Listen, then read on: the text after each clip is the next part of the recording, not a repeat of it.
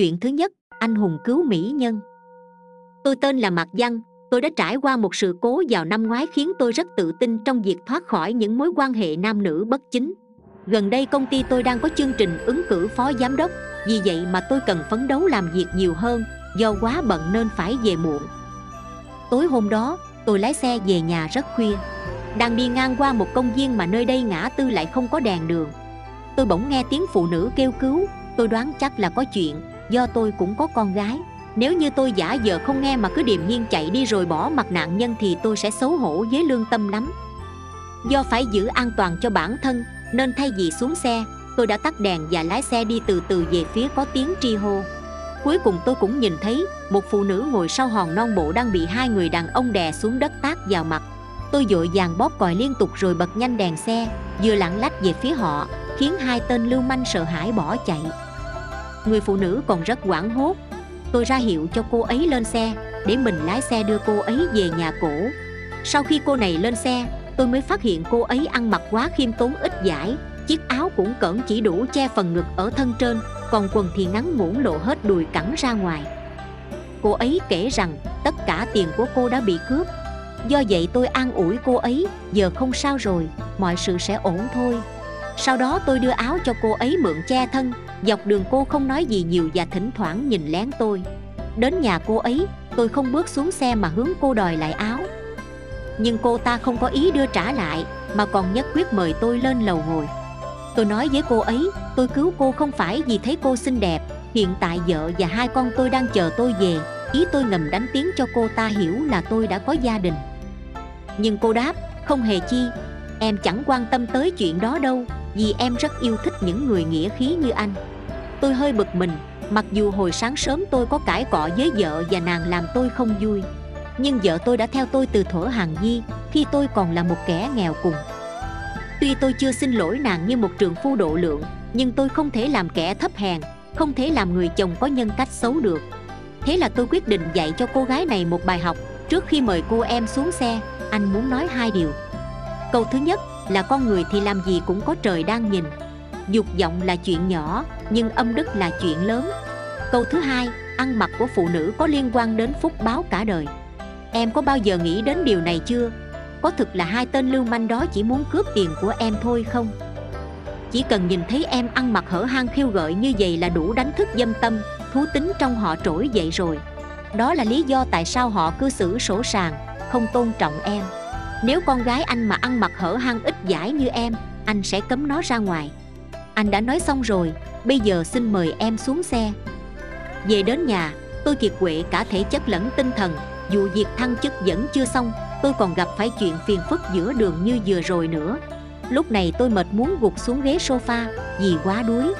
Ai ngờ vợ tôi vừa nhìn thấy tôi thì dội chạy lại ôm chầm lấy tôi. Tôi đang rất buồn do hồi sáng hai đứa cãi nhau nàng còn nói là không muốn nhìn thấy tôi nữa. Vậy sao bây giờ nàng lại thay đổi 180 độ? Té ra vợ tôi vừa mới nằm mơ thấy đức quan âm bảo nàng, vì mặt văn hiền thiện, tính chung thủy, hạnh đoan chính, không tà dâm, nên phúc báo của y sẽ vượt xa cả phó tổng. Vợ tôi tin thờ phật, tôi thì không tin. Thế mà vị bồ tát của nàng lại hiển linh nói cho nàng biết quả báo tốt về việc thiện tôi vừa làm. Khiến tôi thực quá kinh ngạc những gì xảy ra sau đó đúng như lời bồ tát đã báo mộng cho vợ tôi.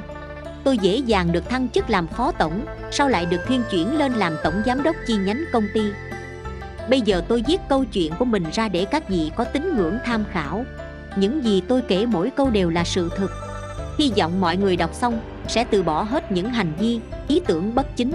Vì khi giao nhân sống ngay thẳng đường hoàng, quý vị sẽ chiêu quả hạnh phúc. Chuyện thứ hai, bệnh viêm gan của tôi tôi là một chàng trai sinh năm 1980 hiện đang làm việc cho một công ty truyền thông tại Bắc Kinh. Sau mùa xuân, tôi cảm thấy cơ thể không được khỏe, mới đầu chỉ nghĩ là cảm mạo thường thôi, nhưng tôi uống thuốc mấy ngày rồi mà không thấy hiệu quả. Sau đó, tôi đến bệnh viện kiểm tra và được chẩn đoán là bị viêm gan. Nghe vậy tôi rất buồn, tôi nói với song thân, ba mẹ vốn là phật tử thuần thành chuyên tu theo phật mấy mươi năm con cũng quy y từ nhỏ. Mặc dù con tu hành không được tốt lắm, nhưng vẫn một lòng hướng phật. Con luôn chú ý thúc liễm hành vi. Con chẳng hề hút thuốc, uống rượu hay bài bạc gái gú chi, cũng chẳng hề đến những nơi không nên đến. Không những thế, con còn tạo rất nhiều việc công đức. Riêng năm nay 2010 con đã trích ra mấy trăm triệu từ tiền lương của mình để lập quỹ từ thiện, dùng để in kinh sách, giúp đỡ người nghèo, phóng sinh. Vì sao phật và bồ tát không phù hộ? Nhân tốt của con rốt cuộc không được thiện quả ư. Tại sao mấy người hút chích, ăn chơi đàn điếm, bài bạc lu bù? Số phận họ cái gì cũng tốt. Riêng con sống rất đàng hoàng mà lại bị bệnh như vậy. Có phải nhân quả đã sai rồi chăng? Trong bụng tôi rất ấm ức, bất mãn, ngập tràn. Đêm hôm đó, tôi ngủ đến nửa khuya thì giật mình tỉnh giấc vì thấy có luồng hào quang sáng chói trước mặt. Trong hào quang vọng ra một âm thanh rất hay. Con có biết vì sao mình mắc bệnh viêm gan không? Vì con đã ăn một con cá đen nhỏ. Con cá đó chính là con gái út của long dương. Vừa nghe qua lời giải thích thiết tha này, tôi biết ngay đó là lời khai thị của bồ tát quán thế âm. Ngừng một chút, bồ tát nói tiếp. Mọi chuyện trên đời đều có nguyên nhân cả. Do phạm tội ăn thịt con gái long dương, đáng lẽ ra con phải mất mạng. Nhưng chính vì con là đệ tử phật và nhờ con đã làm rất nhiều việc phước thiện, cho nên con mới không bị mất mạng. Nhân quả không hư dối đâu hóa ra là như thế. Chuyện tôi ăn con cá đen đúng là xảy ra trong dịp lễ quốc khánh năm ngoái. Con cá này nặng khoảng hơn một ký, do khách đặt ở nhà hàng. Tôi nghe ngài nói xong rất xúc động, lập tức phát nguyện ngay trước mặt bồ tát. Một, con xin thành tâm sám hối tội làm hại mạng sống con gái long dương, nguyện nương nhờ uy lực của chư phật và bồ tát gia hộ, cầu cho cô ấy được giảng sinh tây phương cực lạc ngay đây tôi cũng khẩn thỉnh xin chư bạn đồng tu cùng hỗ trợ góp sức bố thí niệm phật phụ giúp cho hai con xin đăng bài sám hối này trên mạng Phật giáo để các bạn đồng tu biết rõ sự việc này mà kịp thức tỉnh không phạm lỗi như con nữa. 3. Con nguyện sẽ tạo nhiều công đức để bù đắp cho những lỗi mình đã làm.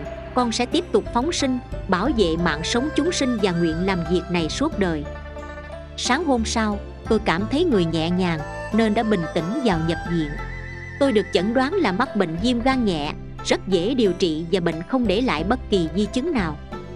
Sau khi nằm viện nửa tháng sức khỏe tôi hồi phục lại bình thường. Tôi đã xuất viện vào ngày hôm qua và có thể làm việc trở lại sau một thời gian ngắn nghỉ ngơi. Đây là toàn bộ sự thật câu chuyện tôi bị bệnh viêm gan và được bồ tát quán thế âm báo mộng chỉ lỗi. Sau đó nhờ tôi biết ăn năn thành tâm hối cải siêng năng tạo phúc tích đức nên đã chuyển giữ quá lành mong quý vị xem bài đều được lợi ích và hãy cẩn trọng khi gieo nhân. Tôi cũng chân thành khuyên, tốt nhất là quý vị nên ăn chay trường, không nên ăn thịt chúng sinh để tránh chiêu họa vào thân và tránh cho chúng sinh khỏi bị mất mạng.